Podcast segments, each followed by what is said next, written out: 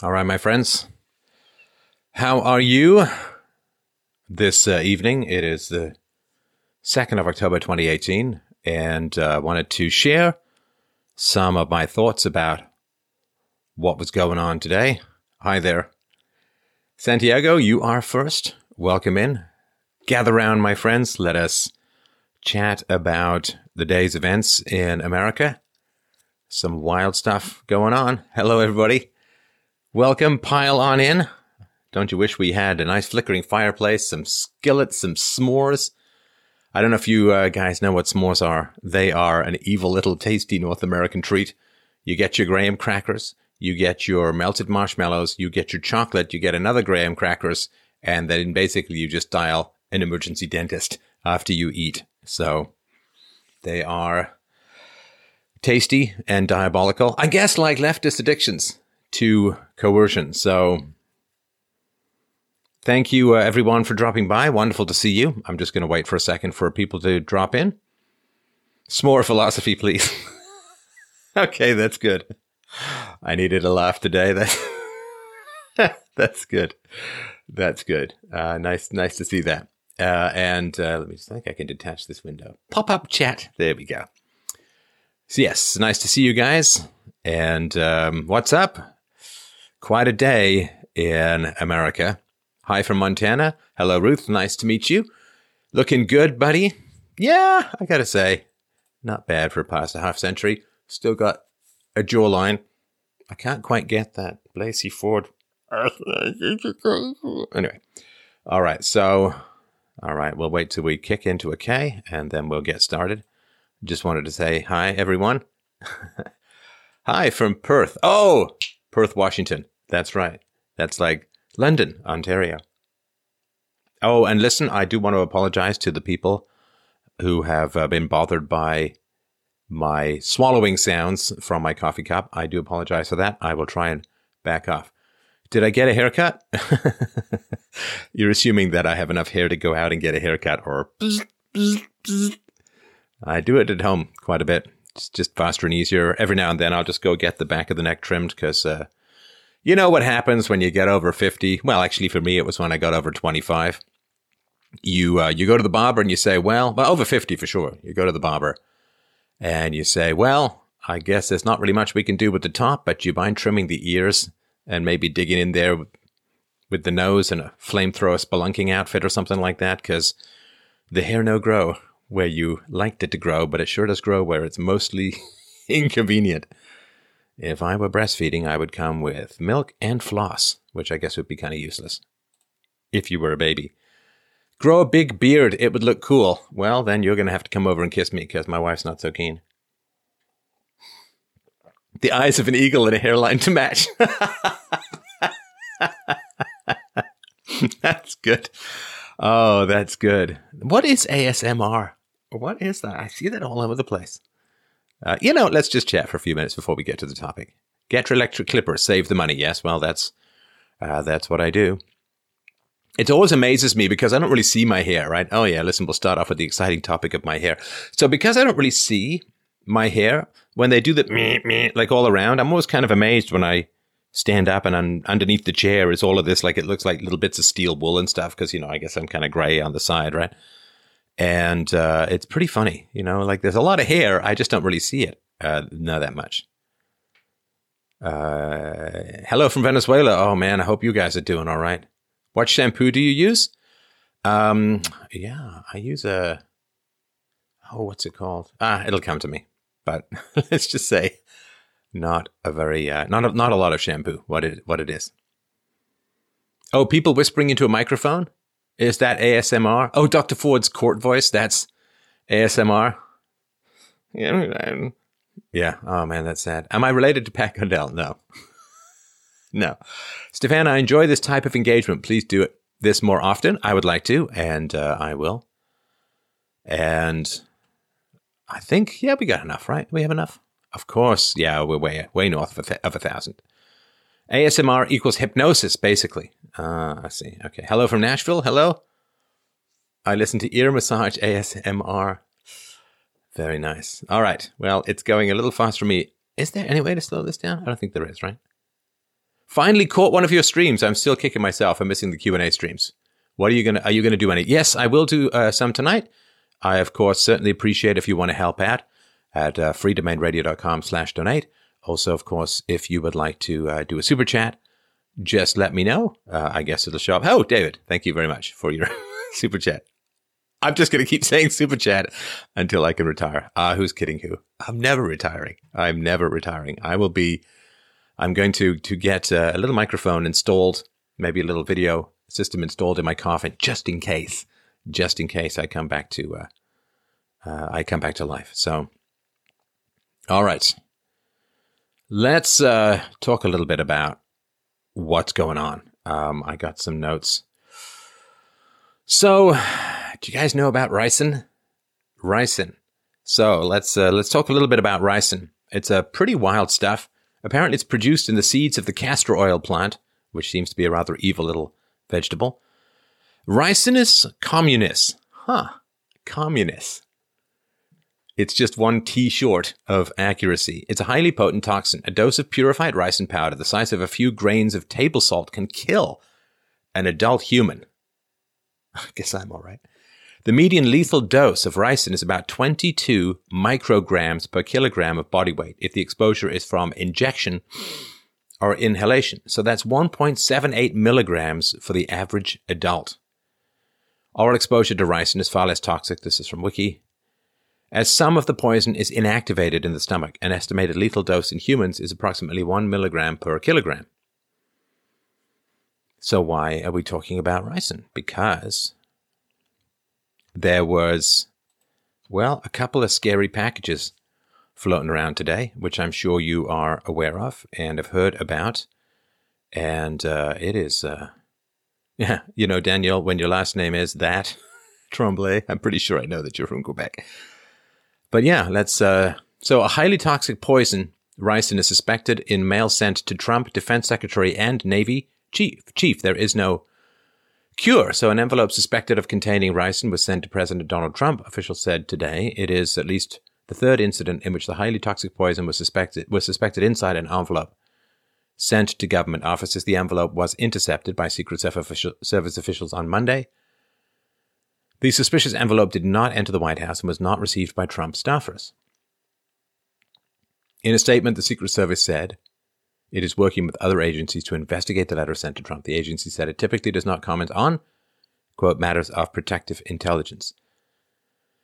A second envelope was sent to Defense Secretary Jim Mattis, who was traveling in Europe this week. A third was sent to the Navy's top officer, Admiral John Richardson, a defense official said. The letter sent to Mattis and Richardson entered the Pentagon. The mail screening facility is on the Pentagon grounds, but separate from the main building. So that's that's pretty nasty. All this stuff floating around in the mail system,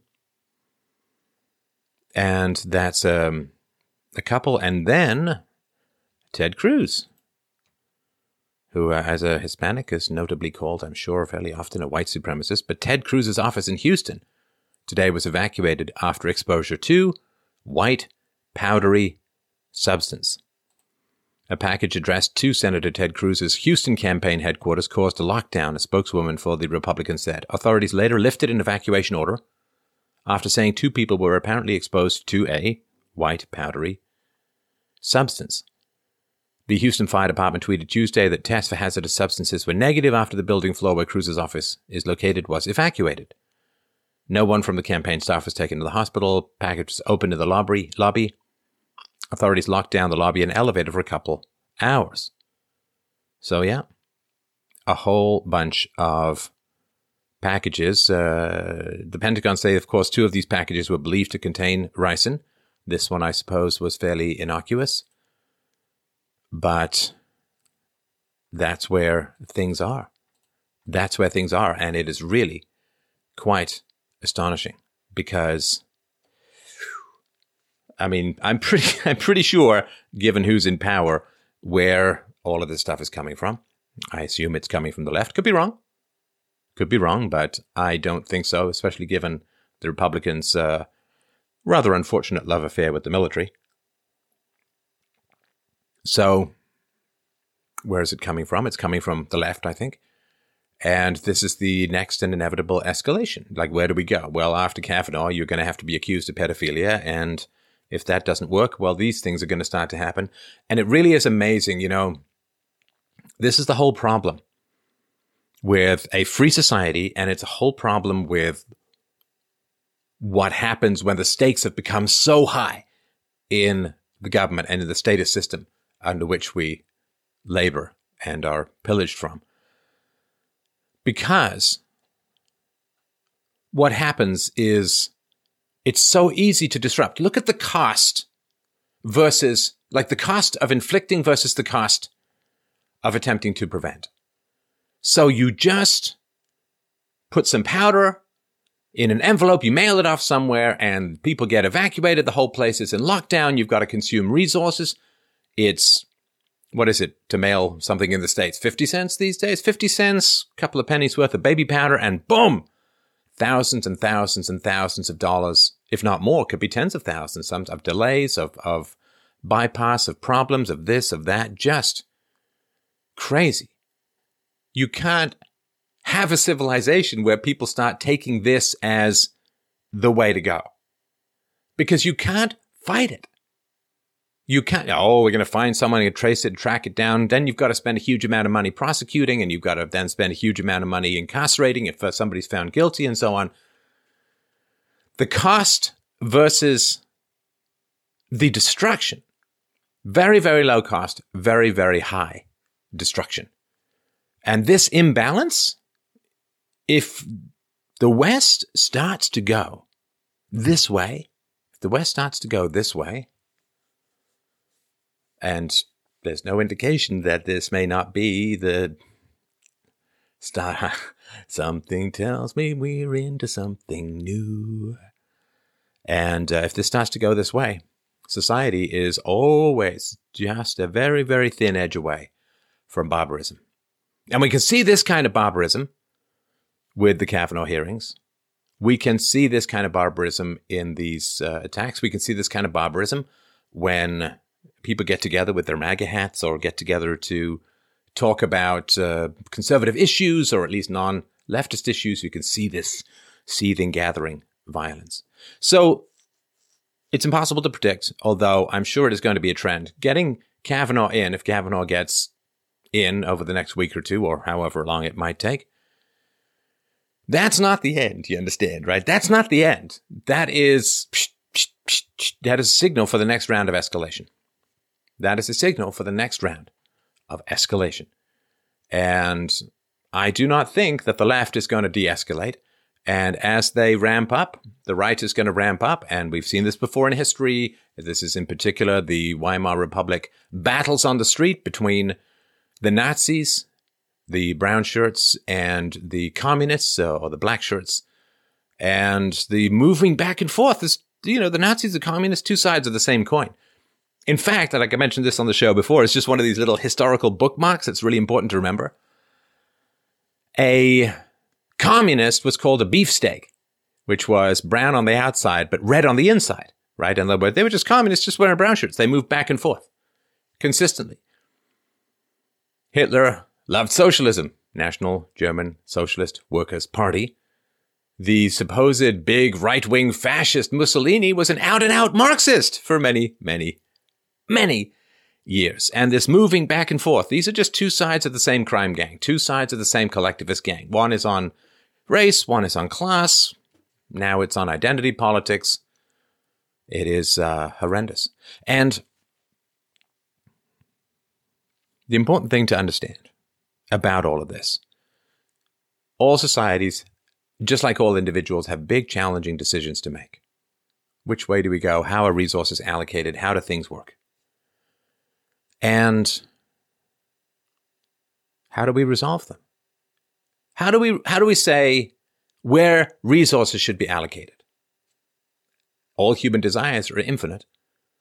All resources are finite. So how do we decide where we allocate our resources? Well, the answer generally is the free market. Like the moral answer is the free market.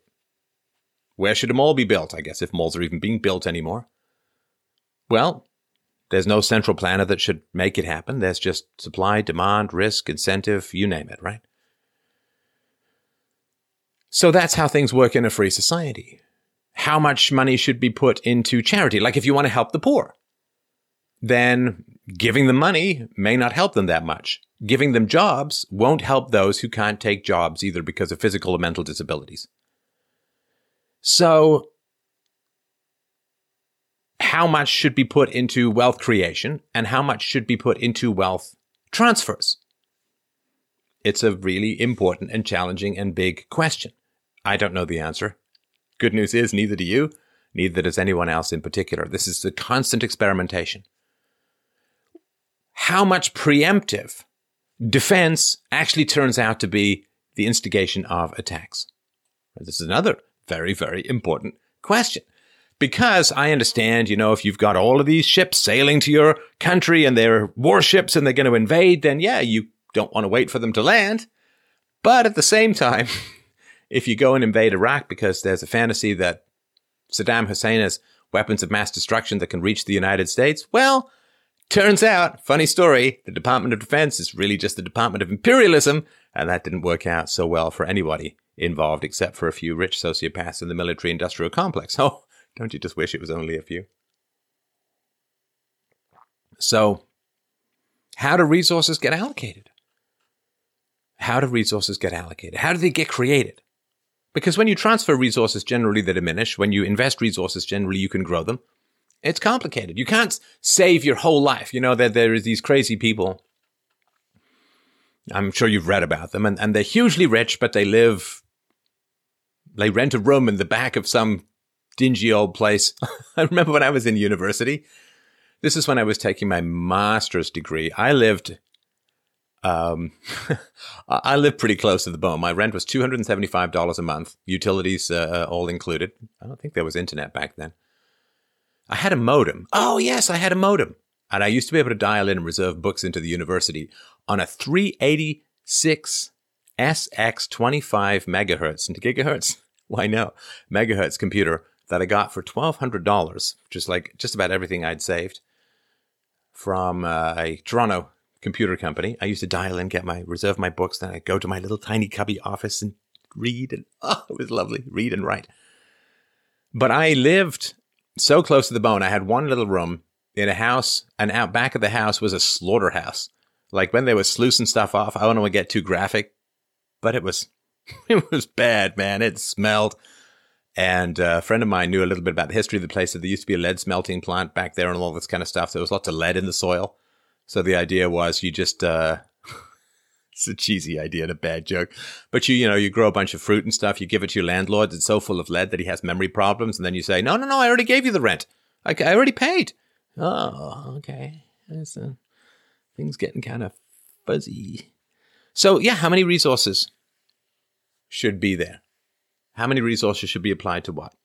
It's really, really hard to know. Nobody knows. Nobody knows why you need freedom. How do you allocate scarce resources? I don't know. I don't know. All resources are scarce. So then the question is if we have a free market, then you can influence things, right? So you can start a charity. If you think that there's too much job creation and not enough wealth transfer from people who can't take jobs, then instead of going out and starting a company and hiring poor people, maybe you start a charity and you get people to give you money, which is money not going towards creating jobs, and then you give that money to the poor people to help them out. Because it's not fair to just say, well, we're just going to create jobs, because there are some people who, I mean, I, I remember when I lived at that place, there was a woman who had, uh, yeah, she had, I mean, such stability challenges, let's just say, in terms of personality. I mean, it was hard to imagine that she could just go get a job, just go get a job. It's not it's not particularly possible in in the short run, hopefully in the long run, right? So do you help people with their emotional problems? Does that enable them? Does that make things better? Does that make things worse? Do you then just go? I mean, it's really complicated. It's re- and nobody knows the answer. And that's why we're supposed to have a free society. Who has the best arguments? Well, well, obviously. Don't mean to be a brag. I'm bragging. What's that? Oh yeah, some Louis Armstrong song from way back in the day. St. James Infirmary. I'm bragging. Anyway, I think I have great arguments. A lot of the world agrees, and some of the world disagrees quite strenuously, I might add as well. And it is free speech that allows us to determine which arguments generally hold sway over a period of time. So nobody knows. And that's why we need a free market. That's why we need freedom of speech and all these kinds of good things. Nobody knows. Because if we're not using reason and evidence to resolve our disputes, we have only one thing less left to do, which is force, which is violence. If you can't reason with people, if you can't provide evidence, if you can't negotiate with people, force is your only option. Resources are going to be transferred in society no matter what. They either transferred nicely or not so nicely, but they're sure as hell going to be transferred one way or another. So, the question is why is the left gravitating so much towards violence? Well, because it's worked really well. It's because it has worked really well the destruction of reason in the West. The destruction of reason in the West. The West is largely anti rational with glimmers and flashes and eruptions of rationality from time to time. So, I mean, you can sprint through this stuff fairly quickly. You know, the pre Socratics, yeah, pretty anti rational. You got Socrates and you got uh, Plato, you got your Aristotle, and we got a little bit of rationality that the mob largely snuffs out. And then you get the Roman Empire, which was not anti rational, but was not pro abstract rationality. It was pro practical rationality in terms of like they built wonderful things and they had great architecture and they had uh, practical solutions to problems of irrigation and, and sewage uh, control and, and plumbing and so on, but not really abstract philosophical, somewhat close to the technical expertise of, say, Japan and China, but without that creative fertility of ancient Greece. So then,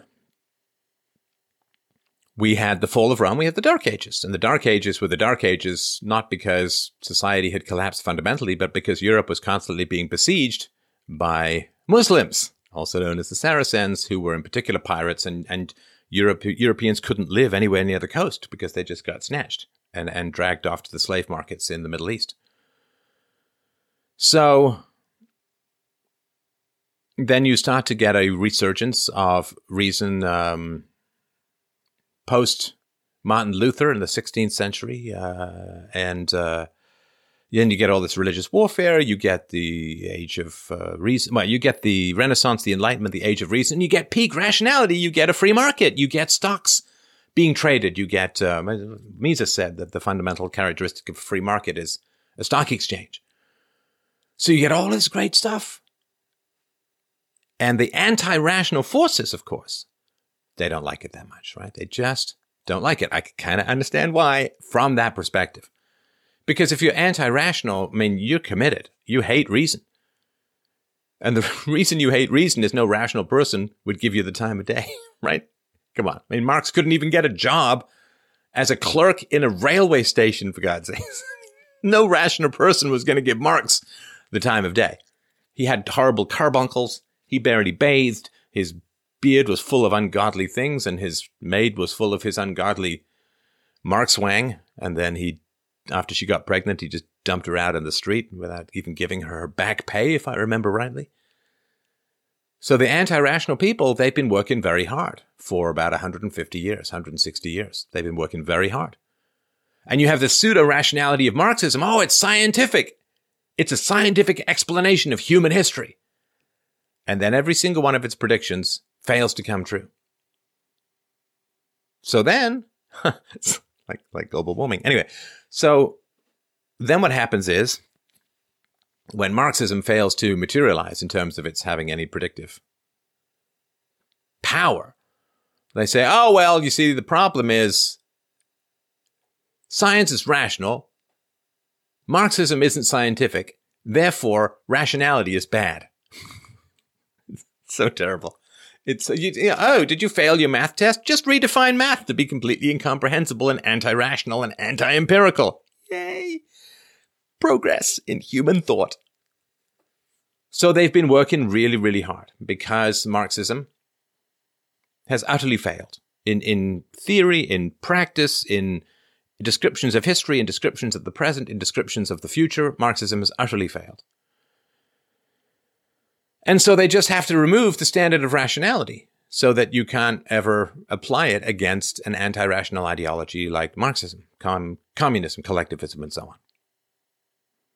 So they just tear up rationality, they tear up reason, they attack, they oppose, they attack, they oppose. But they want. But they want. They need, they want, they grab, they're greedy.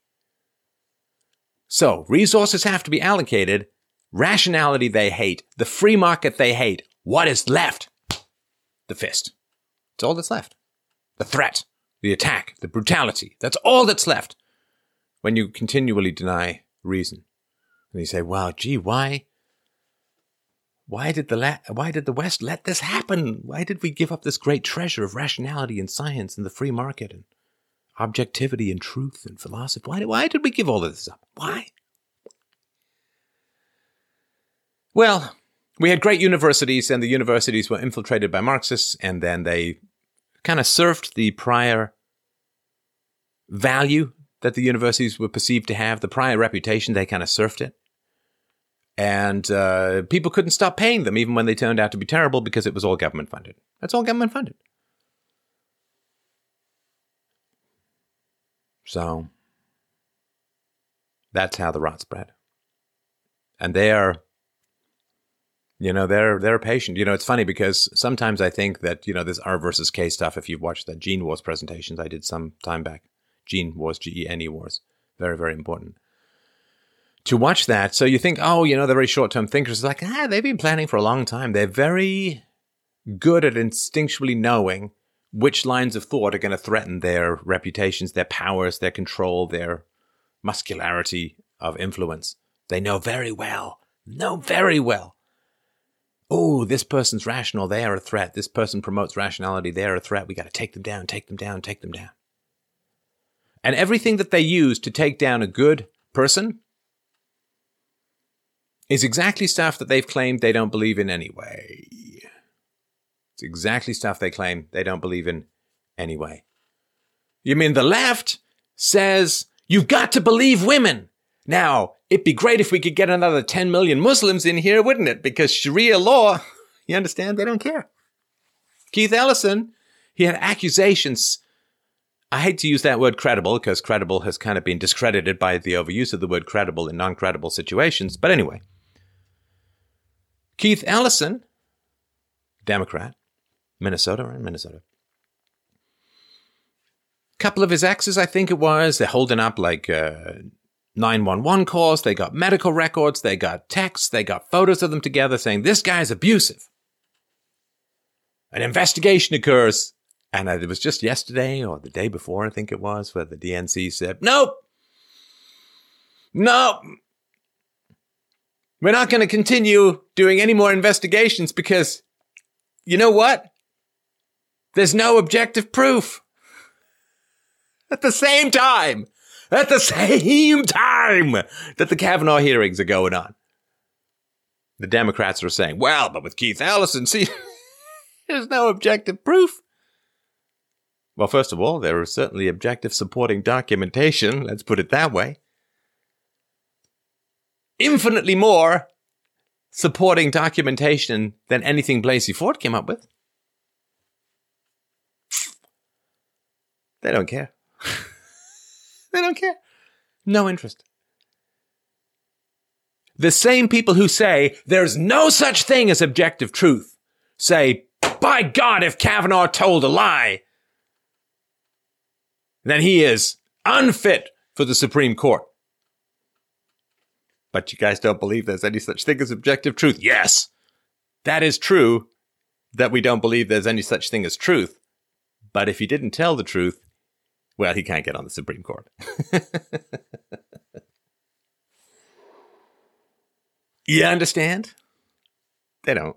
They don't care about any of this stuff. The Marxist professors say we hate those who exploit the poor. They're helpless, the subjugated, the controlled. We hate those who exploit them, who take their money without providing anything of value in return.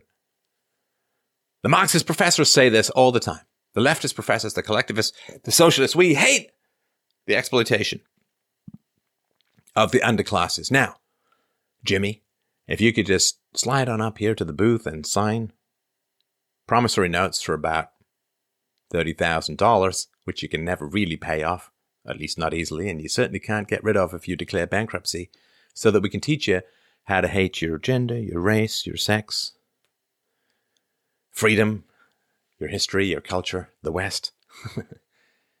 but boy, isn't it terrible when capitalists underpay, underpay their workers? Yeah, but they don't indoctrinate them into self hatred while ladling them down in almost impossible to discharge debt. If you were that space alien I talked about last time and you came down and you looked for who was exploiting the poor the most in the West, well, it would be the Democrats with the welfare state and the Marxist professors with student debt, student loans. They don't care. They don't care about any of this stuff. They just make, they know other people care about them. You know, they know other people care about this stuff. They know other people have a moral sense. And uh, yeah, this Kavanaugh stuff. It's such a wild story because it's such a completely obvious story. Now, the story, of course, is that, well, if, uh, what's it, Scott Pelley talking to uh, Adam Schiff and some bald guy? Oh, no, was it 60 Minutes? And if Kavanaugh told one lie, is he unfit for the Supreme Court? It's like, well, they'll, they'll find something. They'll find something. They'll, they'll find something that he said, well, you know, it could be misinterpreted or it could be this way or it could be that way or whatever. And then, ah, you said that if he told one lie, he was going to be unfit for the Supreme Court, so you can't vote yes now. And they'll hold you to your word. They'll hold you to what you said. Although, of course, they constantly break promises all the time. Don't worry, you see, communism is going to lead to a stateless society and a pure egalitarianism and massive amounts of wealth for the working classes. Oh, wait, sorry. Uh, asterisk. Uh, all that's false. Massive piles of body, economic destruction, and social cultural degradation.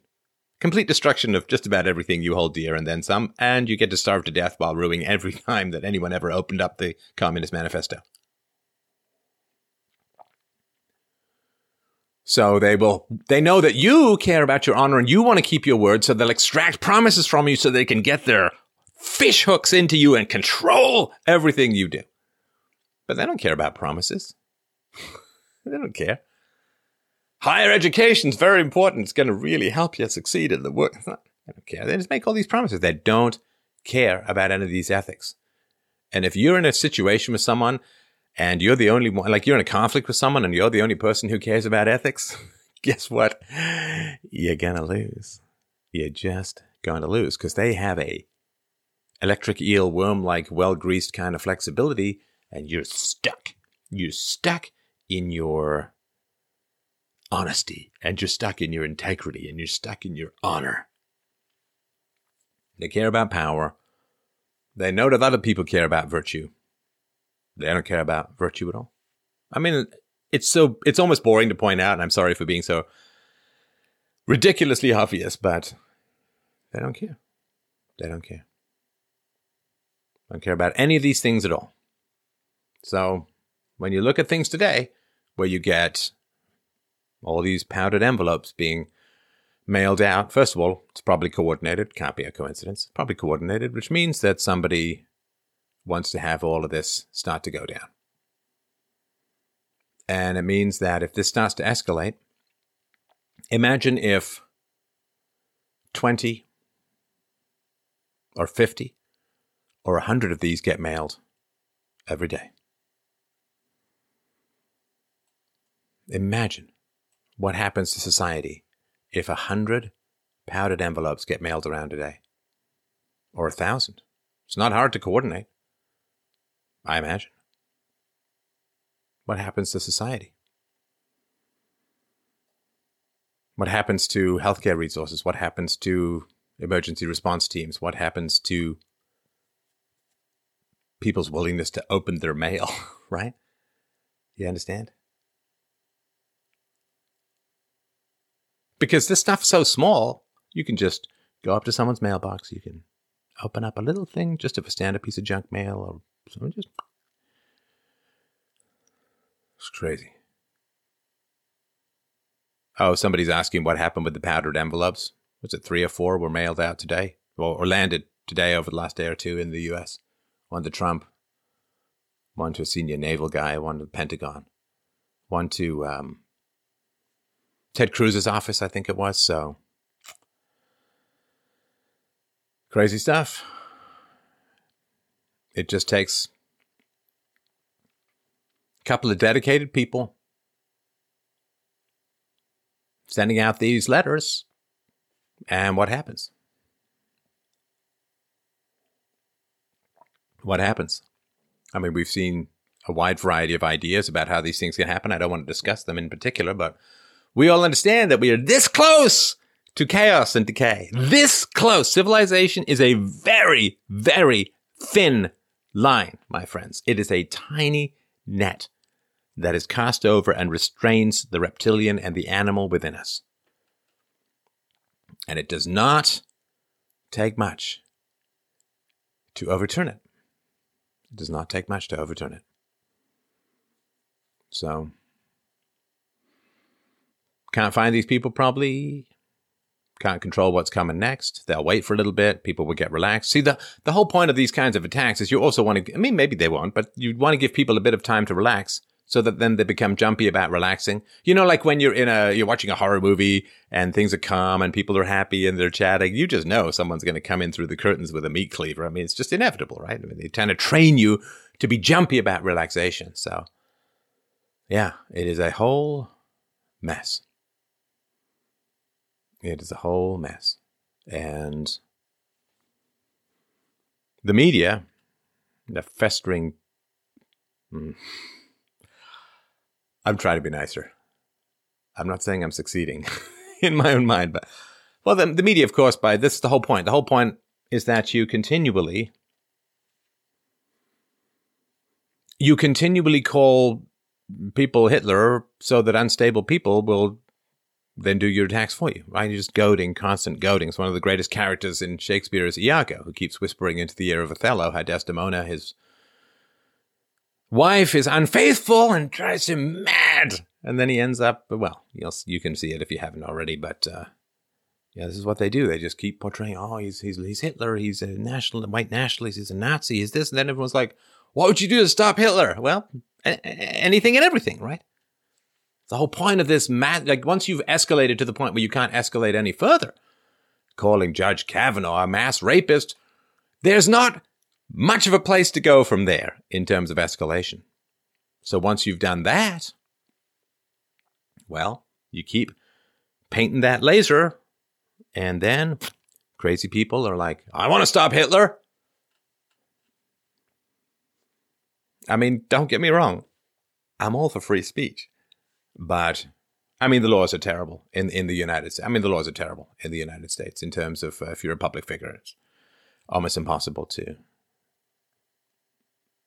do anything about things like defamation. I mean, it's, it's very, it's very hard. Like you have to show actual malice, and I mean, and of course, everybody who wants to say bad things, they sorry, I'm just gonna move my leg here. They already know that that you have to show malice, so they'll never record it. And right, it's, I mean, yeah, free speech is good, but this uh, this stuff where you can just say anything about anyone, and this stupid court system takes years and hundreds of thousands of dollars, and I, it's crazy. It's crazy.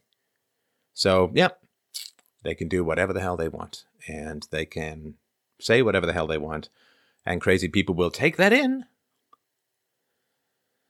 And the crazy people will. You know, I, I yearn for the days when the voices in the heads of crazy people weren't just CNN.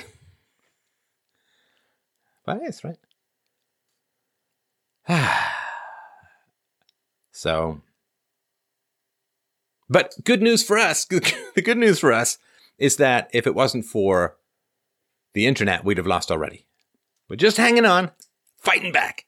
And if it wasn't for the internet, we would have lost already. If it wasn't for these conversations, if it wasn't for you wonderful people listening and sharing and supporting and donating, if it wasn't for us, we'd have lost already. If it wasn't for the internet, there'd be no Trump.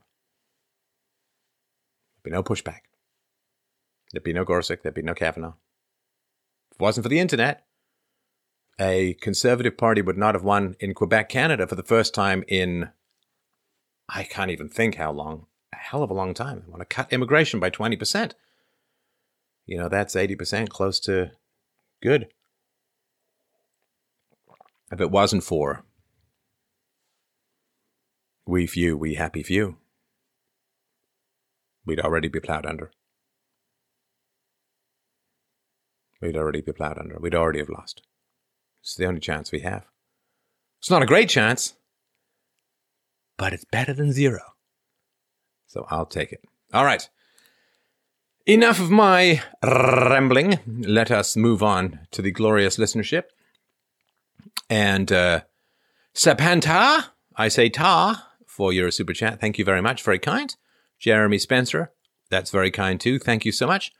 Corey Bennett, thank you for your super chat. He says, How do I deal with the problem of high status? My girlfriend has many virtues but is overweight. How do I deal with my childhood neglect that causes me to be embarrassed by my girlfriend because she doesn't appear to be high status due to her weight? Why do you think that it's a problem to be embarrassed by a fat girlfriend? You should be embarrassed embarrassed by a fat girlfriend. I mean, I'm going to assume, Corey, let me know if I'm wrong, but I'm going to assume that you have higher status than your girlfriend. In which case, the relationship, he will not work. it will not work. Uh, water finds its own level, right? If you're high status, then your girlfriend is either going to come up and meet you on high status, you're going to fall down, she's going to drag you down to her level of status, or you're going to break up. That's all there is. no other option. And you can waste time and you can circle the drain and you can nag at her to lose weight and blah, blah, blah, but doesn't matter. Doesn't matter. We, we can't, it's like, it's like all these faux feminists these men who like pretend to be feminists and turn out to be just grabby, nasty groups of because they're high status in their world, and high status brings in it a certain amount of masculine uh, spray and pray. Let's just put it as nicely as possible. So if you're high status, well, your high status is going to get chipped away every single time you're hanging out with your girlfriend in public. Your status is going to get chipped away to the point where you'll be like, well, I guess we've now ended up at the same status because you know the way it is. We're all different. We're all different in terms of our status and our confidence and our abilities and, and so on. And people are either going to encourage you to come up to their level or they're going to drag you down. They're going to encourage you to come up to their level if they're above you and they're good. Excuse me. Or they're going to drag you down to their level and dissolve you in their own neuroses and insecurities. So, I mean, I could be wrong. I mean, there are some people. what is that old Denis Leary joke? People say, I'm big boned. No, you're not big boned. Dinosaurs are big boned. You're just fat. So, if she's overweight, it's a big dysfunction. It's a big dysfunction to be fat. It's unnecessary. It's embarrassing for those around you. It's bad for your health. It's bad for your reproductive capacities. It's bad for your hygiene, bad for your joints and your knees. Like, you know, the, the, the plump, chubby, happy girl who may have developed other skills to make up for that. Well, it's one thing when she's 25 and just kind of like a Rubenesque, as they say. I don't think that's after Dave Rubin in particular. It could be. I think he posed for Caravaggio. Anyway, um, but it's quite another thing when she's 75 pounds overweight. She's 50 years old. She's got no libido, no sex drive. She's got strange smells she can't climb stairs. She aches. She got aches and pain. I mean, God, why would you want that for the second half of your life, man? Plan ahead. Stop living in the blur of the now like we all do when we're in our twenties. Look down the road. Is this what you want? Oh, she's overweight. Well, what if she loses weight? Well, if she loses weight and she's substantially overweight, she gets those curtains of fat hanging down to her knees. Seriously, look at the stuff if you dare But these women who are very overweight and then they lose a lot of weight, oh God, it's a nightmare. It's a nightmare. And then you have to deal with the neurosis of somebody who's lost weight. They might gain the weight back. They permanently programmed their set weight maybe to something higher. And then they got this fold, this folds of skin hanging. They got to go in for surgery for all of that. It's very expensive, lots of recuperation. And then if she ever gains weight, her skin is too tight. And it's like, why would you want any of that? My girlfriend has many virtues. yeah, I think I have an idea what they might be, but uh, no, don't, uh, don't do it. Don't do it, man. It's, uh, it's a bad idea. It's a bad idea. All right. James B says, What do you think about Trump's proposed bump stock ban? Won't this lead to a total ban of firearms? Well, of course, that's the goal of the left, right? They, they can't they can't expand their power if everyone actually has weapons. So, of course, they want to. This in itself won't, but it's you know it's that war of inches, it's that war of increments, right? Uh, the bump stock ban. I've heard some wild stories about what happened in Las Vegas. I heard one of them just in St. Louis this last weekend. So isn't that where it came from? Was the bump stock ban came from from uh, Las Vegas uh, from the shooter? The anniversary, right? Just happened. So you just got to stop appeasing, right? I mean, you got to stop appeasing, and it's now a year since Las Vegas happened, and nobody has any answers at all. Which means that they have answers that they don't want to reveal, without a doubt. You you can't miss that much when you have that many resources focused on a particular event. So they have answers, they just don't want to reveal what those answers are, and we may never find out. Liam Adams, thank you uh, so much. David Bergerson, thank you. Steph, I am unable to ethically defend government. What should I say to folks who insist we wouldn't be able to function without it? Thank you. Well, you can use analogies, which can both shock and enlighten at the same time. So you could say, when slavery was the natural function of the human economy, nobody could imagine how society could function without slaves, right? Without slaves. How could be public? Who's going to pick the cotton? Who's going to dig the ditches? Who's going to, that, right? So, if you uh, get people to sort of accept and understand that they're in the position of saying the existing structure of society, I can't imagine what it's like to not have the existing structure of society, well, then they're they're in the ethical position of defending slavery. Slavery was ethically indefensible, of course, morally re- repugnant and reprehensible. Well, we can't pick cotton without it. Sure, you can. In fact, you'll pick it a lot better because you'll have giant mechanized robots sucking on the juice of prehistoric squished up trees in order to comb over huge acreage and do it automatically, right? Oh, what are we going to do without this cheap foreign labor? Automate more? You know, there are grape picking robots? There are strawberry picking robot strawberries. The only fruit with seeds on the outside. There's just that little bit of trivia for you today, my friends. Wouldn't be able to function without it. You can go even further back and say, do you know that uh, at certain points in human history, rape was really common and that's how babies were made?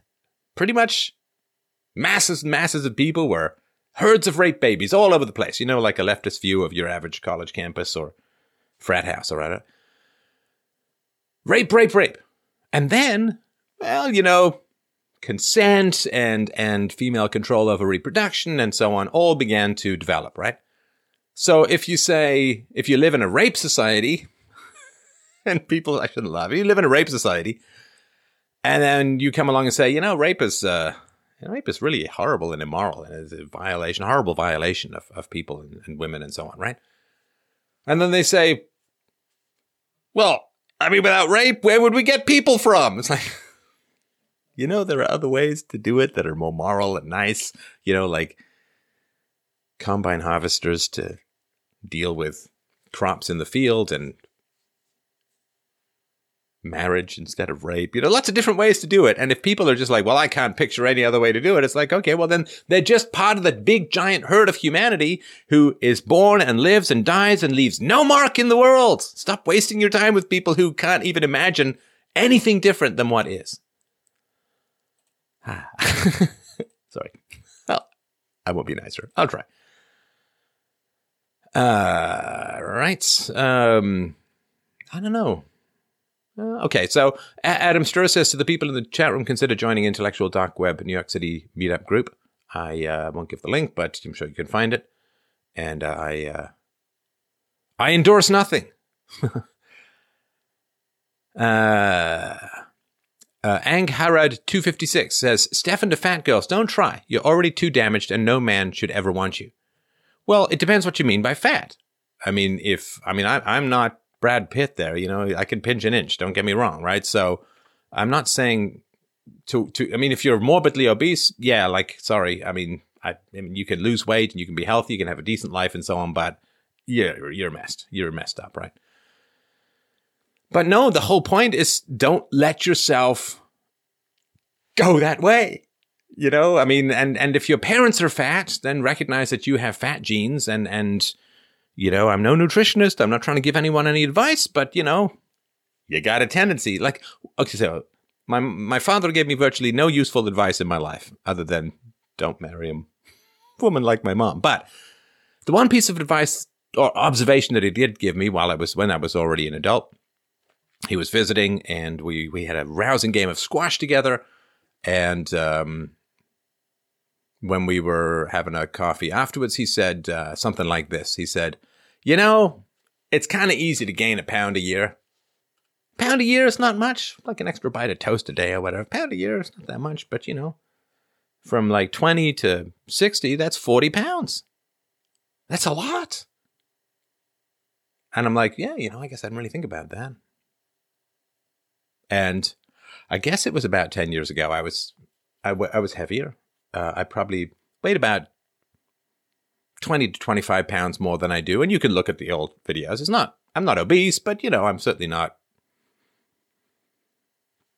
slimish, right? So, and I remember thinking about that with regards to my father. And I remember thinking, okay, well, that was a good point. Now, I mean, I guess what was that? 10 years ago. I was, I'd have been 42. So that was, yeah, that was about 20, about 22 years, 23 years, almost a quarter century since my last hard labor job. You know, working up north and all the stuff I've talked about before, gold panning, prospecting, and all that. So in about 25 years, or about 20 years, I'd gained 20 to 25 pounds. It's kind of easy to do. All you have to do is just keep doing what you always did, and you'll gain weight because your metabolism slows down and you can't process food as well. So I hadn't really changed anything. I mean, I still exercised and I ate what I had always eaten, but uh, uh, uh, you know, you, you you know, like you blow up the balloon and up it goes. So I was not, you know, uh, overweight to the point when I just had to change everything, you know, and it sucked. I got a sweet tooth. I'll be straight up with you. I grew up in England, you know. I had an abusive childhood, and you you you get your pleasures where you can, right? And sugar was one of them. So you just, I mean, for me, I'm like, okay, well, I, I got to lose weight. And I, I was aware that people lose weight and then they say, yay, I lost weight. I can have some cheesecake, you know, and just stupid stuff, right? So what you got to do is you got, you got to change a whole lot of stuff and you got to never go back. That's all. You got to change a whole lot of stuff and you can't ever go back. It doesn't mean you can't ever have a bite of candy or, or a piece of cheesecake or whatever, but you just can't go back to the way that you used to be. You just can't. Ever. Ever.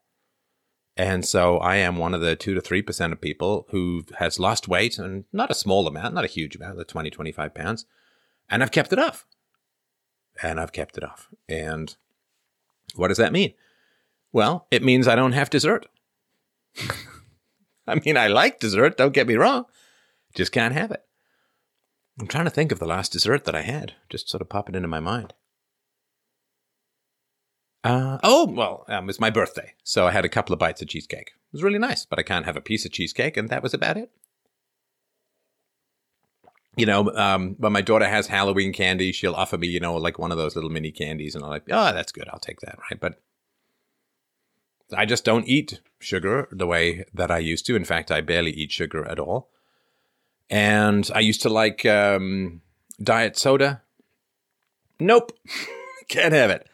Oh, what can you have in this wonderful new world of hedonism? Ah, well, you see, if you really want something bubbly, you can have a little bit of soda water and you can squirt some lemon in it. Mmm. That's not as good. Oh, no, it's not. But And you switch to wraps instead of full subs if you're having something out. And, you know, just the usual. Don't order an appetizer. You know, just if you're hungry, you fill up on something that doesn't have a lot of calories or sugar, you know, a bowl of Cheerios or whatever, right? So you just got to change and you can't change back. And it's better. It's better. It's nicer, you know? That's an old thing that says nothing tastes as good as thin feels. Fair enough. So, no, I'm not saying don't try. I'm saying, first of all, don't let yourself get that way. Don't let yourself get that way. And if you can lose the weight, and, you know, some people don't, if you lose weight young, I think your skin is more elastic. Is that right? And, and so it pops better into shape and so on. But yeah, look, I'm sorry. Like if you're 75 pounds overweight and you're 40, I don't know. I don't know. So no, I'm not saying you're already too damaged. No man should ever want you. I'm saying deal with it deal with it and, and have a better life. ANCAP Kool Aid. so ANCAP is anarcho capitalist. ANCAP Kool Aid. It seems like society has lost its understanding why innocent until proven guilty. No understanding of a society where you're guilty until proven innocent. Right. Why is innocent until proven guilty so important? Because the whole point is to reduce crime and unjust accusations of criminal behavior. The whole point of a just society, of a fair society, is to reduce crime. Now, my recipe for reducing crime is peaceful parenting, right? And and don't put your kids in the brain crushing satanic mills of government schools and so on. But the whole point is you reduce the amount of crime in society. And if you have innocent until proven guilty, then it makes false accusations harder to maintain. Now, of course, what should happen is false accusations should be punished to the fullest extent of the law. In other words, you should get the same punishment if you falsely accuse, say, a man of rape. You should get the same punishment he would have gotten if he had been found guilty. And this should be pursued assiduously to reduce the amount of crime. This is the weird thing with these Kavanaugh, Blasey Ford hearings. You know, she was victimized. We don't know that. We don't know. I don't know if she was victimized at all vast majority of women who are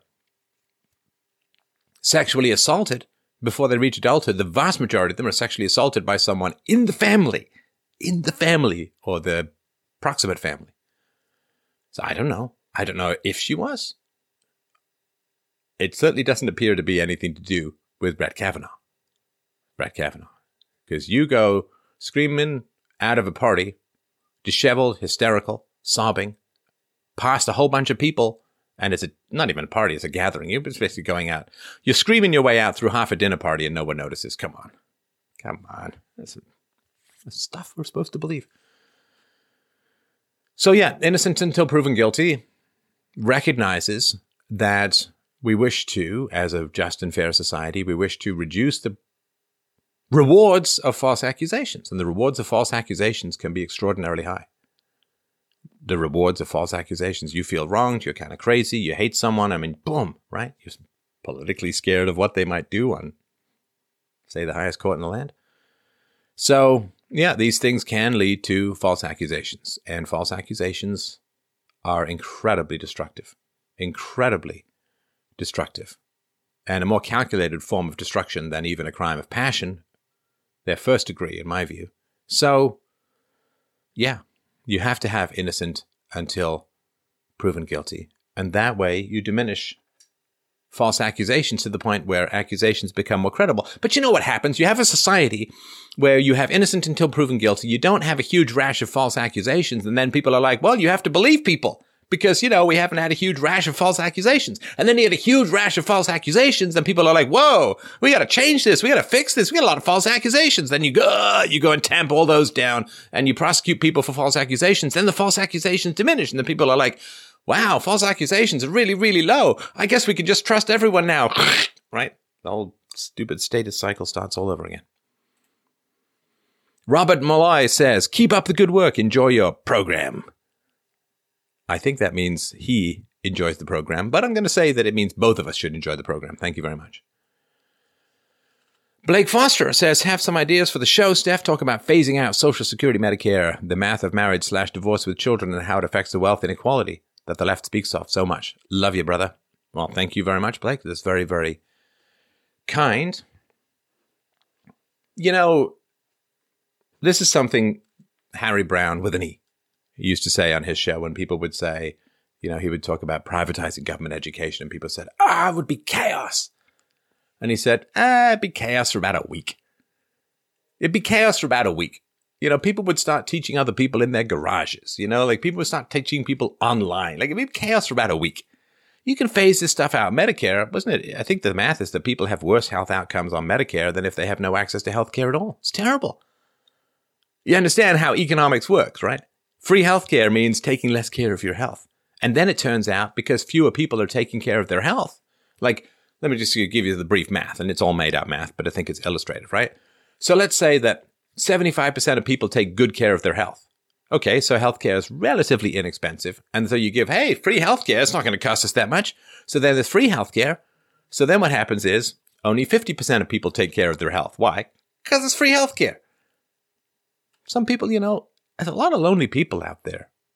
A lot of lonely people out there who go to the doctor so that someone will listen to them they have someone to talk to. So, only 50% of people take care of their health. And then, right, your, your price goes through the roof for uh, healthcare. And so, yeah, I mean, it, it everything you touch changes. Is public choice theory, right? Everything you touch changes enormously. You take a snapshot of society, say, well, we're going to change this giant variable. And then it's going to be like the same as it was before, just with this giant variable change. It's like, nope. You say, oh, well, you know, back 50, 60 years ago, only 2% of white children were raised in single mother households.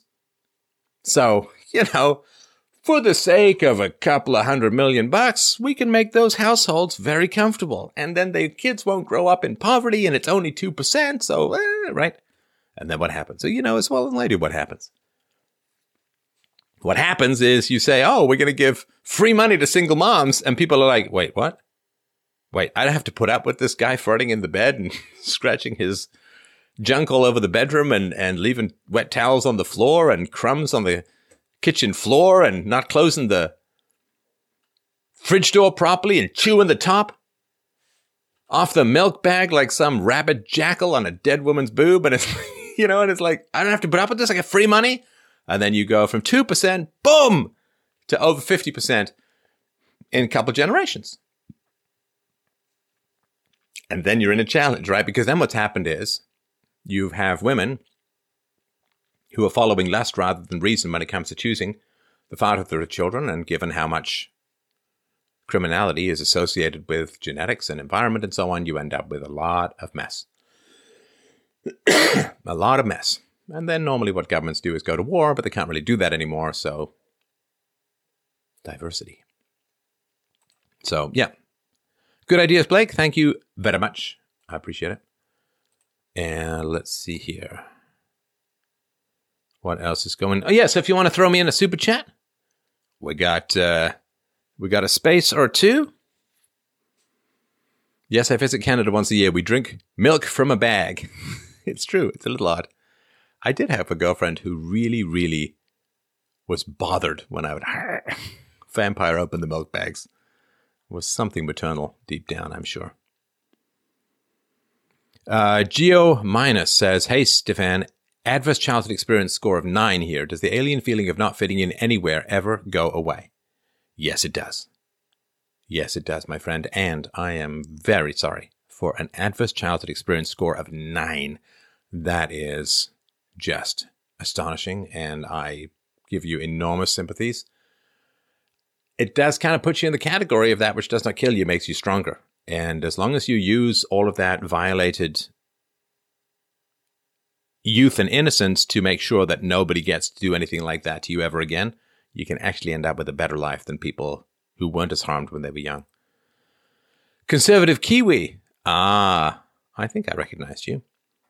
Uh, wait, did I just miss something here? Sorry about that. Let me just find my way back down here. Oh, yes. Hello from New Zealand, Stefan. You're doing God's work. Do come back someday because New Zealand is waking up by the day. Love and thanks from down under. Well, I'm going I'm to guess the conservative Kiwi is not the nom de guerre of one Patrick Gower. Uh, you should have a look for Lauren Southern and I taking on Patrick Gower on some television station and watch his stuff afterwards. It's pretty wild. Uh, J.E. sorry, thoughts on nationalism and how we could get there. Hmm. That's a big topic. So feel free to ask me a little bit more. Uh, you, I'll look for it, just put it in all caps or whatever, but uh, I don't really know how to answer that at the moment. Polar Baron says, Hey, Stefan, I think the left wants to absolve themselves and others of responsibility to the right wanting the acceptance of responsibility. What are your thoughts on the matter? Okay, let me try that again. I think I may have scanned that a little too fast. Oh no, I'm ASMRing people. Hey, Stefan, I think the left wants to absolve themselves and others of responsibility to the right, wanting the accepting of responsibility. Ah, yes. Okay. Yeah. Well, well. Ah, the accepting of responsibility is one of the great counterintuitive things that human beings have to do in order to have a successful life. Because, you know, when you when you frack up, when you make a real giant mess, our first instinct is it wasn't me, it wasn't my fault, it was someone else. You told me, you told me this, right? And, and you just want to take away responsibility because if you have responsibility, I think it's not so much that you fear attack like self attack, it's just that if you take responsibility, what often happens is you get attacked by other people. And there's a lot of stuff, I mentioned this before with regards to families. Ah, some families drives me nuts. It's a, there's a strong desire to avoid taking ownership of something in a family because then what happens is you become that guy, right? You become, oh, you drop a plate, right? And people are like, oh, you're so clumsy. And then if you say, you know, I, I take responsibility, I this, I that, I the other, then you become the clumsy one.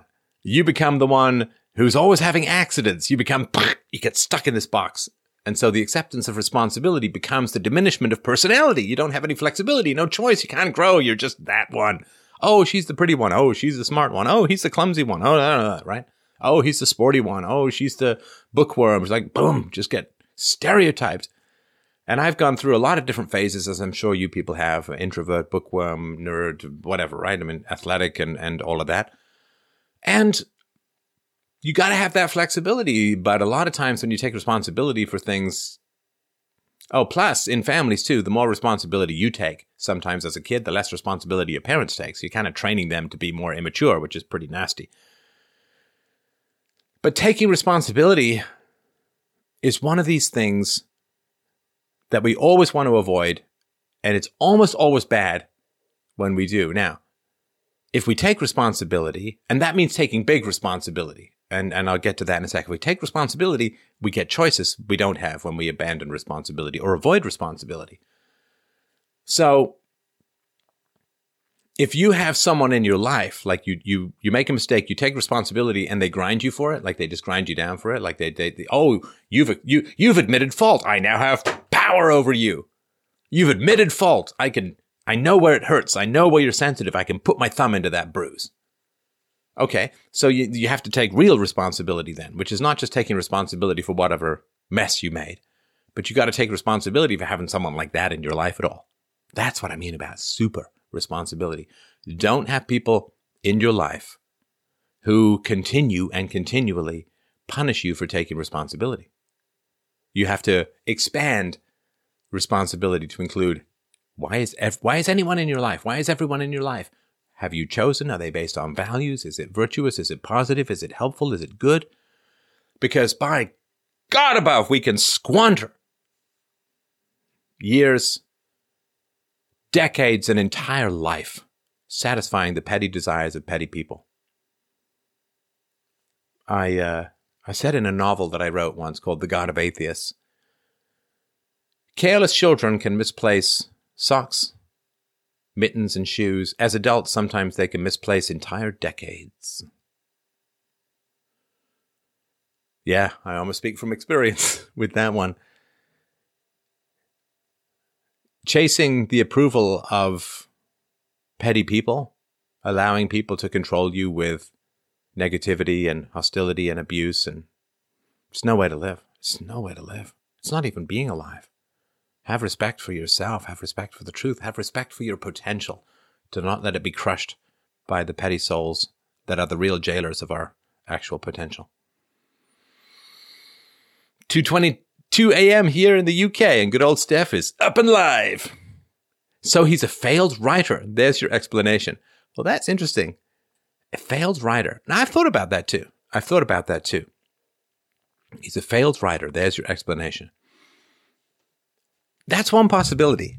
And I get that it's the most likely possibility, so I understand that. But another possibility is I was such a good writer that I, and I was not on the left. And so I short circuited the leftist publishing industry and they did not want to publish me.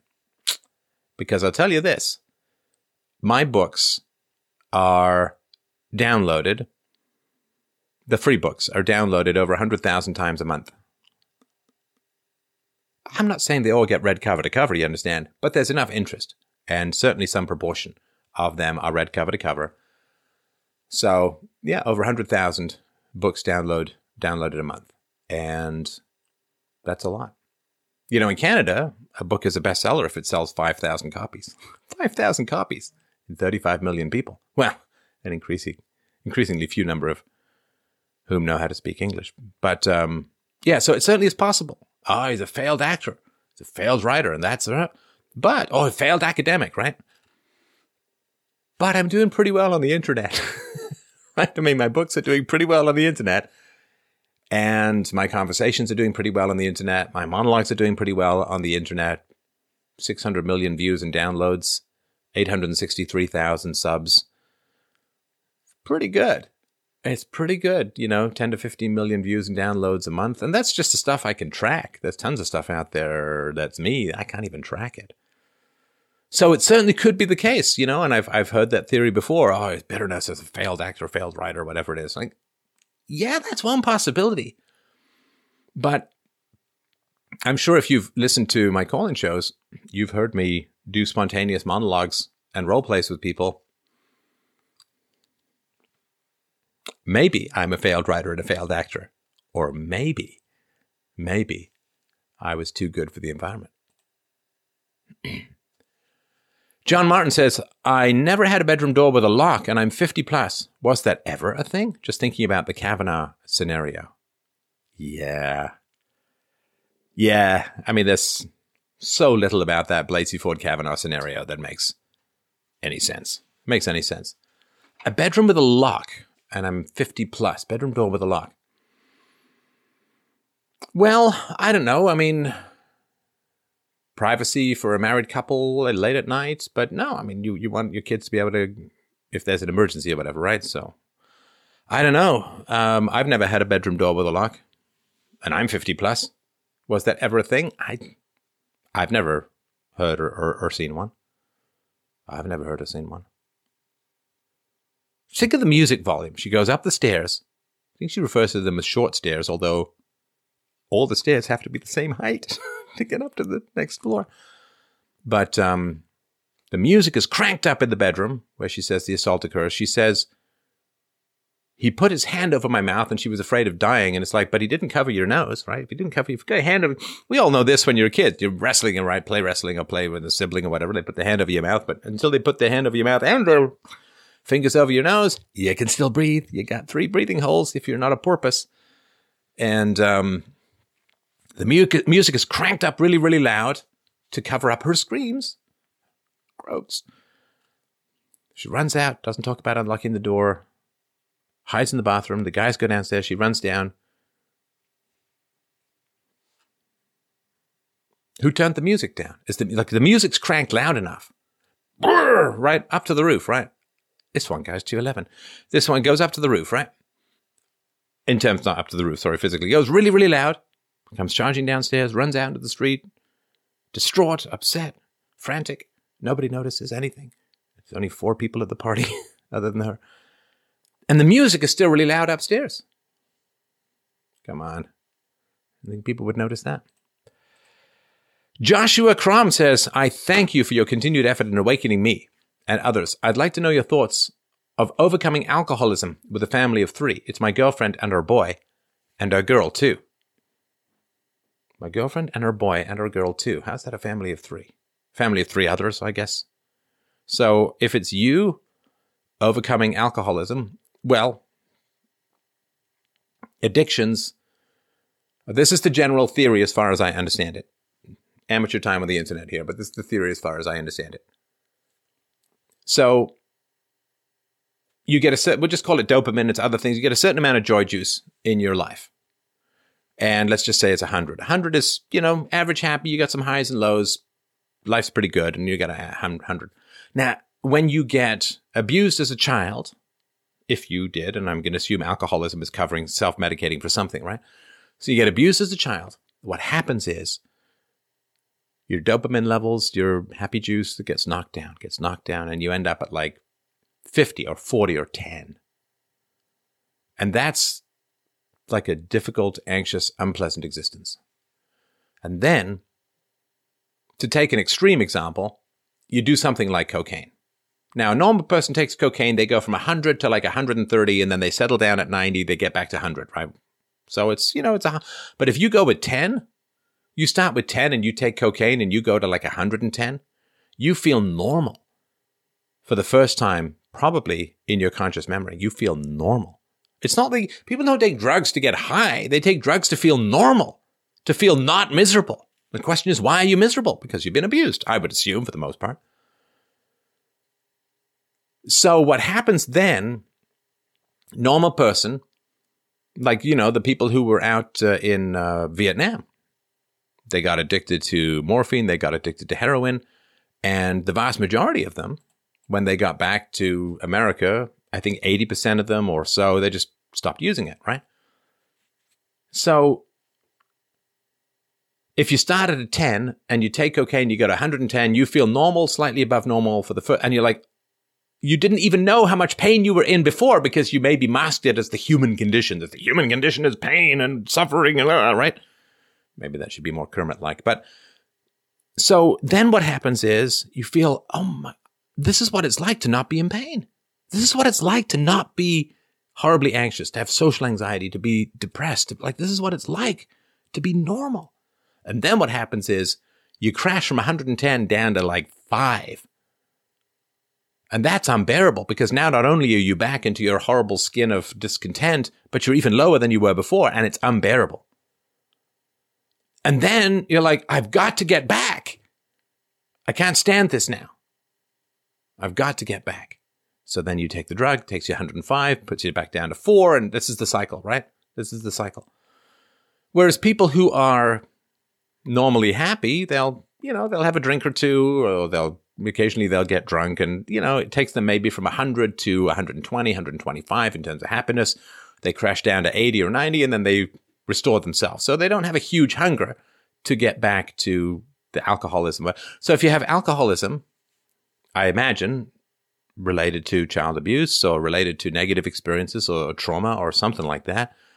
And you drink to self medicate for the unhappiness. And the way to deal with the unhappiness, in my humble opinion, is, you know, journaling, self knowledge, therapy with a good therapist, you know, just lots of guys, self knowledge, self knowledge. That would be my suggestions for that. And I hope that that helps. And thank you for the question. In the Realm of Hungry Ghosts is the book you want to read. In the Realm of Hungry Ghosts by Gabor Mate, M A T E. Gabor Mate, who has the coolest addiction, which was to buying classical CDs. Anyway, but yeah, In the Realm of Hungry Ghosts, well worth it. Joni Bologna. Joni Bologna? Bologna, Bologna, Bologna. Thank you very much. Very, very kind. I appreciate your support. Oh, Joni Bologna. Democrats haven't done SHIT for LGBT, a government that tells you what bathroom you can go in, says what bathroom you can't go in down the road. With Trump's tax plan, I got laser hair removal for my ass and legs, more than Obama ever did. Well, alrighty then. I mean, it's kind of weird, right? Because on the left, they say, well, there's toxic masculinity and it's all rape culture. So now we've got to make sure that men can go into the little girl's room. It makes no sense, but it's all just chaos. Uh, uh, Sherwood L says, Hey, Steph, thanks for doing the live streams. I wanted to ask, what do you think about what happened to Cody Wilson recently? My apologies. I'm going to just double check on that. The name is familiar, so I'm sure I'll be able to tickle my brain with a little bit of reminders. Oh yeah, yeah. The uh, the the guy who wanted the the three D printer uh, gun stuff. Yeah, well, I don't know. I don't know enough about it, but uh, you know, setups. Uh, setups could be occurring. You know, setups could be occurring. Uh, it's a dangerous time to be a free thinker. It almost always is, but it's a dangerous time to be a free thinker. So, could be real, could be a setup. I don't know. I don't know. I don't know. All right. Do another couple of questions. How you guys doing this evening, by the way?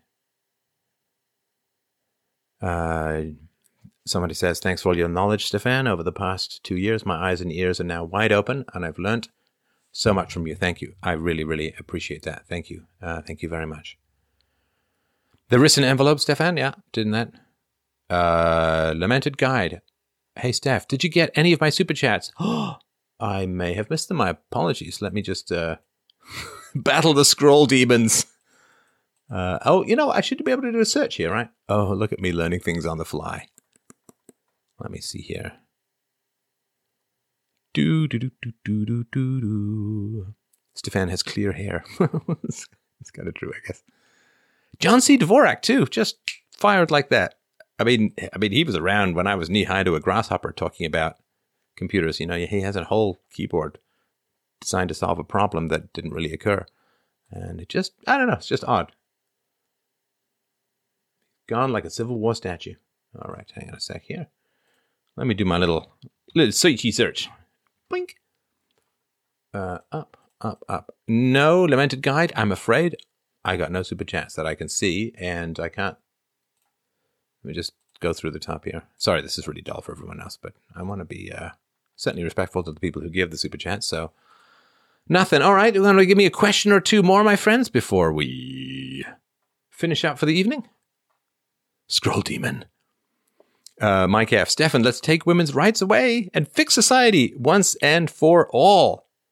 Uh, no. no. Come on. Being a woman is not a violation of the non aggression principle. Being a leftist woman. Anyway, no, I mean, um, no, you can't take women's rights away. You'll need some big giant government to take women's rights away, and then they'll take men's rights away, and nobody will be free. And no, no, no, no. You don't want any of that. You want to have a free society. You want to have a free. Women have so much power in society as wives, as mothers, as teachers. I mean, they have so much power in society that uh, yeah, I don't, uh, I don't get that. Somebody says, uh, I'm listening to Practical Anarchy. I can confirm you're a great author. Oh, yeah. So for those who don't know, I've got two free books. Uh, well, I've got more than two, but uh, Practical Anarchy is one. The introduction one is called um, Everyday Anarchy. And you should read that. And then Practical Anarchy is the how to. And I appreciate that. I just, yeah, I just, um, I finished the audiobook reading of the new book. Oh, I gotta tell you, every new book is my favorite. I love The Art of the Argument. But this one is my favorite favorite. Of all of my children, it's my favorite favorite. It's called Essential Philosophy. And it's Are we living in a simulation? It's how are the senses validated? It's how do you prove free will? It's how do you prove ethics? It's got a whole bunch of Socratic dialogues to teach you about debate. It's uh it's great, says Tony the Tiger Philosopher Head. And um, I just um, I'm just sending it off to someone who's going to make sure the audio is as clean and as nice and as pop free. Uh, I've got a bit of a plosive habit with the breath, even though I remember to try to turn like that guy, like that guy with the weird video. Um, but uh, yeah, it should be done uh, relatively soon, and it's going to be my gift to you, wonderful uh, listeners and, and watchers because I really don't want anything to stand between people and uh, philosophy. And this is everything for me over the past 36 years. Uh, really concentrated in a short, hopefully easily digestible, I think well written uh, package. And uh, I'm very, very pleased with it. It was a lot of work. And uh, the I actually yeah I read it uh, looking into the camera because I kind of wanted the eye contact. I mean I assume people will obviously listen to it and read it as well. But if you want the eye contact way with the animation, which can really help, you know, 90% of communication is nonverbal. And I wanted all of the other emphasis stuff. What was it my friend used to say? Don't put the emphasis on the wrong syllable. Anyway. Uh, Stefan is a German name. Molyneux sounds French. That is correct. I am half Irish, half German. The Molyneux is uh, definitely French origin. We came over with William the Conqueror in 1066 and were, I think, uh, fairly nasty people in charge of a bunch of peasants in Ireland for quite some time until my grandfather was an alcoholic. All right. Oh, yeah, yeah. So the Kanye video, yeah, people show me that um, A Sunken Place is a reference to a movie, and uh, the lyrics of the song mention sparkling water and so on. So. Um, Mike and Sarah from Kansas, we love watching a cognitive thought in action. Cheek smooch from me. Kiss, kiss. We worked oil field too. I think that's what you said right now. I was gold panning and prospecting, so not an oil field. That may have been a bit too much for me. Stefan, Wormtongue equals the media. Well, uh, I can certainly see that. Stefan, will you ever visit Africa? Well, you might want to nail it down a bit uh, is, zero in a little bit. Uh, I'm not. I'm not sure. It's a challenge, you know. For if you talk about race and IQ, visiting Africa can be a bit of a challenge. Talk more about social anxiety. Yeah, social anxiety. I think stems a lot from boredom. If you're really engaged in a conversation with someone, like I've had this, like so, I go uh, when I went for to various live events. Right, I go to live events. Love to sit down, chat with listeners, and talk all night. And very, very shy people, when you get them engaged in a conversation, their shyness generally vanishes and they really engage. So, so social anxiety might just be boredom, might just be boredom. Uh, Richard Meadows, have you seen the Trump rally? I am at a loss to find anything he promised that he has done. What do you think? I think you can find places on the internet which have compared his campaign promises to what he's done. And it's not too bad a list. Certainly better than any other politician I can think of. What do you think of lobsters? They are tasty, but I do have to remind myself that they're not giant sea cockroaches, because the moment I put them in the insect category, I feel a little nauseous and throw up a little bit in my mouth. So I do find them tasty. As long as I don't think of them as giant cockroaches, I'm good to go. All right.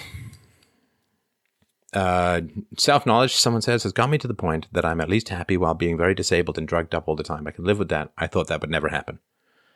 I'm sorry to hear about the disability and the drugs, but I'm very happy to hear about the self knowledge. Not yet, Stefan. Do you mean not?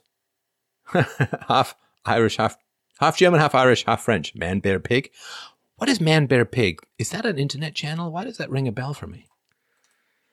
Man, bear, pig. Oh, it's one of these tip of my tongue things. Let me see. Let me see.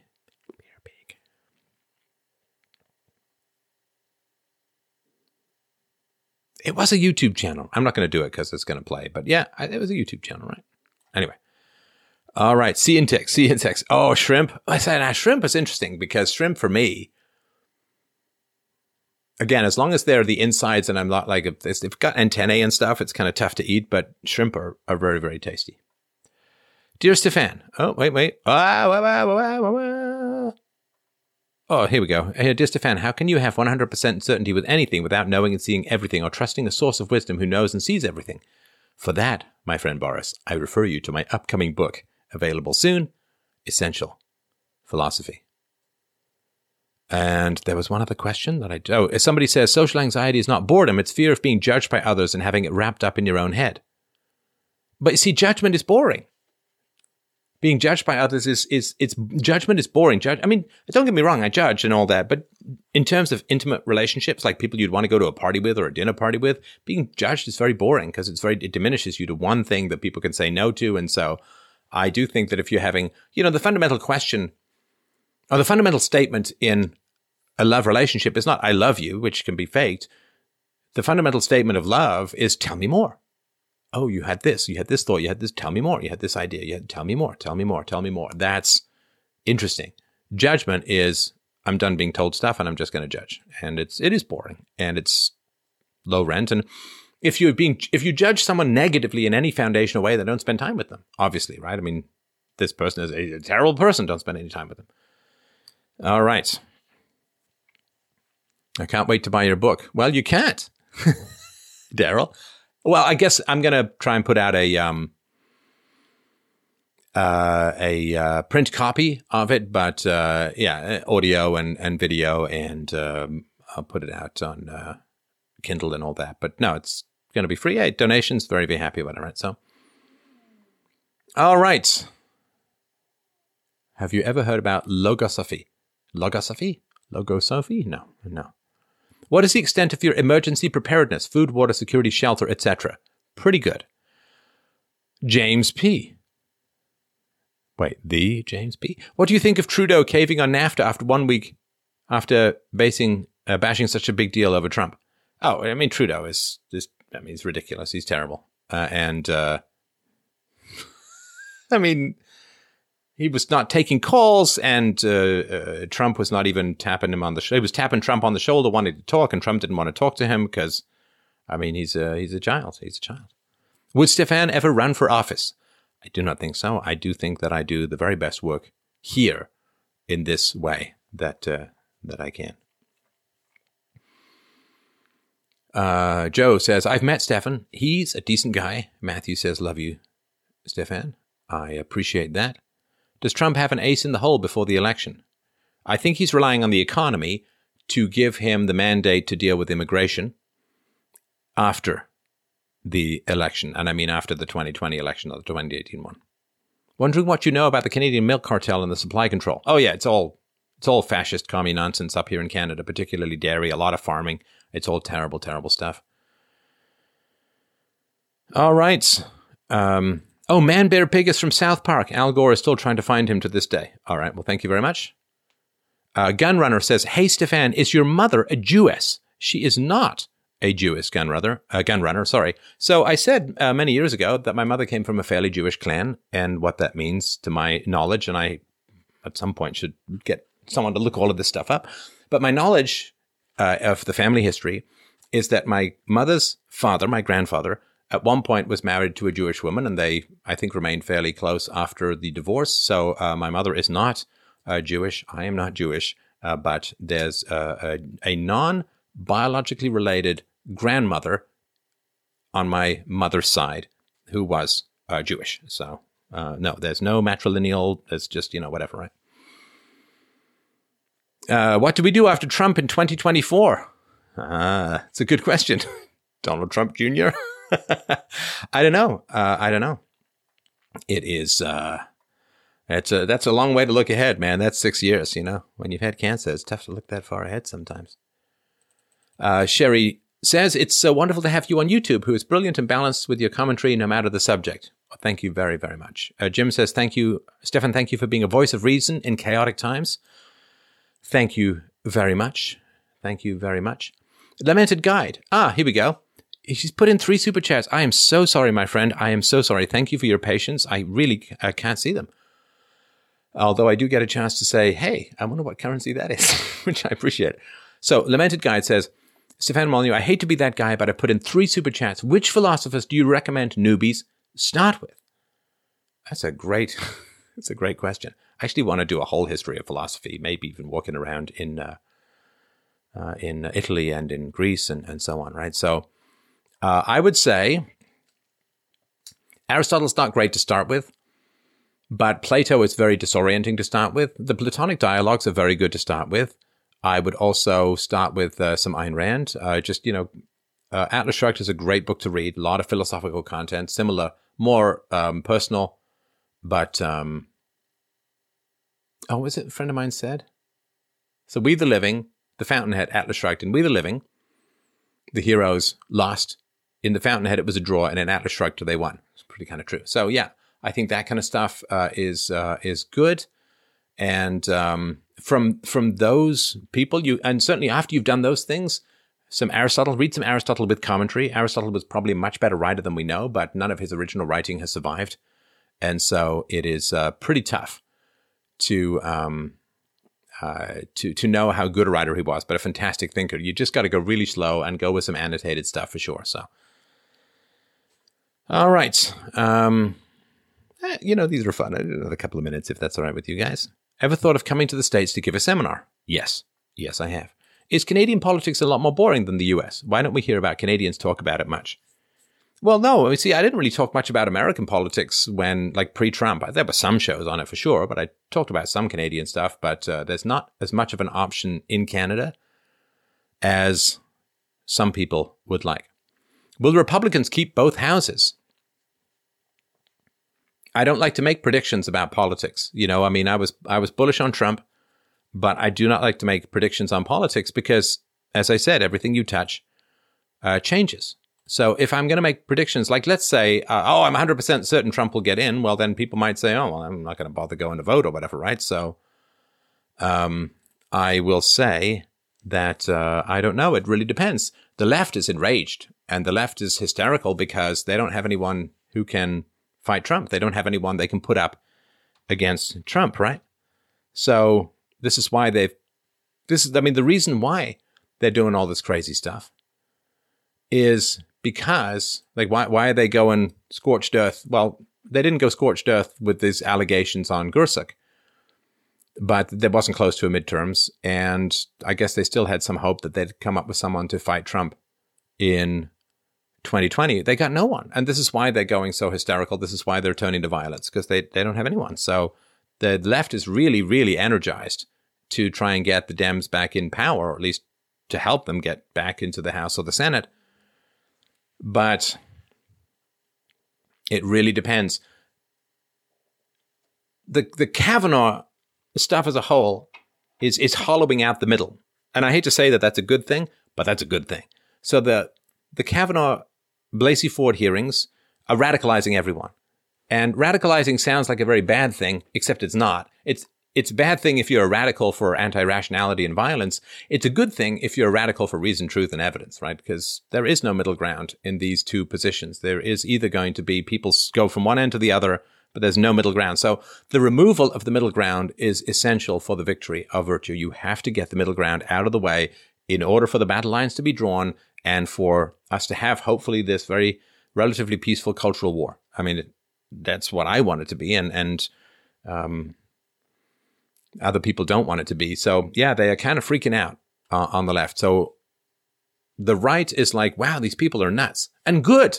You know, th- th- this is why it's one of the reasons why I was enthusiastic about Trump was I knew that Trump would get in and the left was going to go insane so that people can see who the left really is before they gain political power over you. You sure as hell don't want to see who the left is after they gain political power over you because you kind of do it from behind barbed wire while being tortured in a frozen shack somewhere in Siberia or being driven out of the city to starve in the country like in Cambodia or eating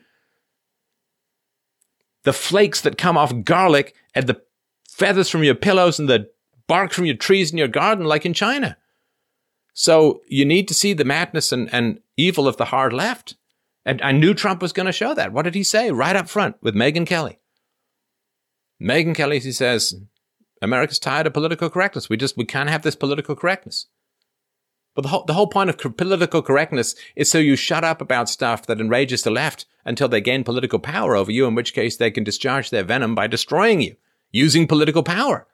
So the fact that Trump was going to go in like the proverbial bull in the china shop and just speak some truths about some damn things, say some honest things and expose the media and expose the left, good.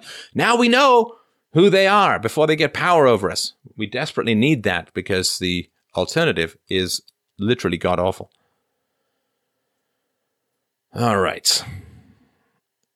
Uh, Candace Owens. Oh man, she's great. She's great. Like I, I just like want to make notes. She's, she's just and very straight on, very passionate, and uh, just amazing. Johnny says, Good evening, Mr. Molyneux. Love your content and your information. Glad to be here. All right.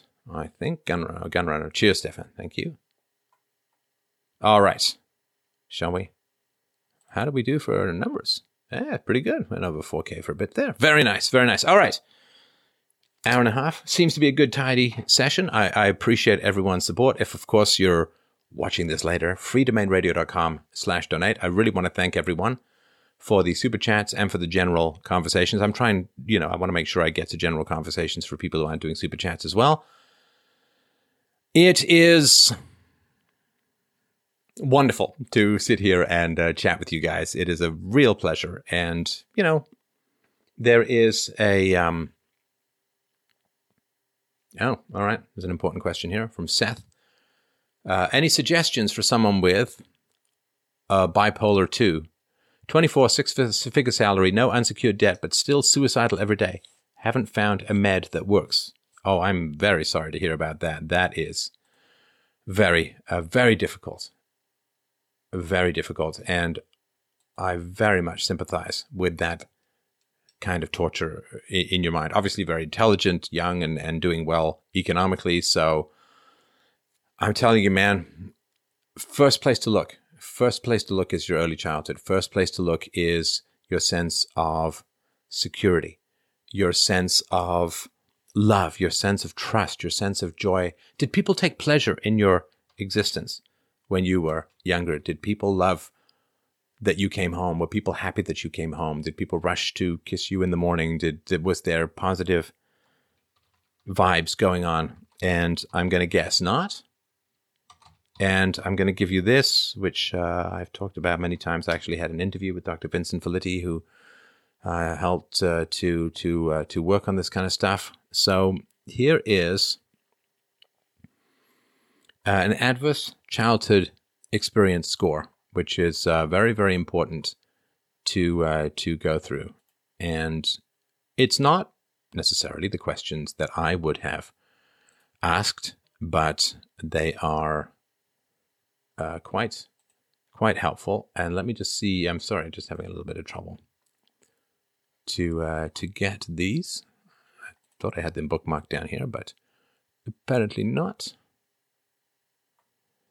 And there are ways of beginning to evaluate where you are in terms of uh, uh, your your childhood.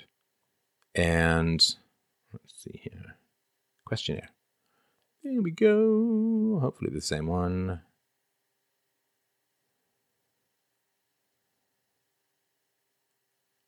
All right. Um, I, this isn't exactly no, no. You know, I'm try and find the one. Yeah, that's a bit long. It's a bit long, but um, I'll just do one more, one more try here. I thought these would be easier to find, because Lord knows we've uh, talked about it quite a bit. And so there is a link between adverse childhood experiences and adult dysfunction, both in terms of mental health and, and physical health and so on. Yeah, I'm sorry, I can't. Uh, but it's it's things like this. Um, did a household member go to prison? Was a household member depressed or mentally ill? Or did a household member attempt suicide when you were growing up? Did you live with anyone who was a problem drinker or alcoholic or who used street drugs? Was your mother or stepmother often or very often pushed, grabbed, slapped, or had something thrown at her? Was a biological parent ever lost to you through divorce, abandonment, or other reason? Did you very did you often or very often feel that you didn't have enough to eat, you had to wear dirty clothes, and had no one to protect you, or your parents were too drunk or high to take care of you or take you to the doctor if you needed it? Did you often or very often feel no one in your family loved you or thought you were important or special, or your family didn't look out for each other, feel close to each other, or support each other? Did an adult or person at least five years older than you ever touch or fondle you, or have you touch their body in a sexual way, or attempt or actually have oral, anal, or vaginal intercourse with you? Did a parent or other adult in the household often or very often push, grab, slap, or throw something at you, or ever hit you so hard that you had marks or were injured? Did a parent or other adult in the household, often or very often, swear at you, insult you, put you down, or humiliate you, or act in a way that made you afraid that you might be physically hurt? And um, this was from kindredmedia.org. I won't give you the whole link, but you can uh, look up the Adverse Childhood Experience Score. And if you scored high in these things, then this may be a place to start looking at these things. So, all right. Wonderful, everyone. Thank you again for uh, a great evening. Always a great pleasure to chat with you guys. And um, freedomainradio.com slash donate. I hope that you enjoy the new book coming out soon, Essential Philosophy. I'm very, very happy with it, which hopefully means something. And a great chat, uh, a great pleasure chatting with you guys. Lots of love from here. I'll talk to you soon.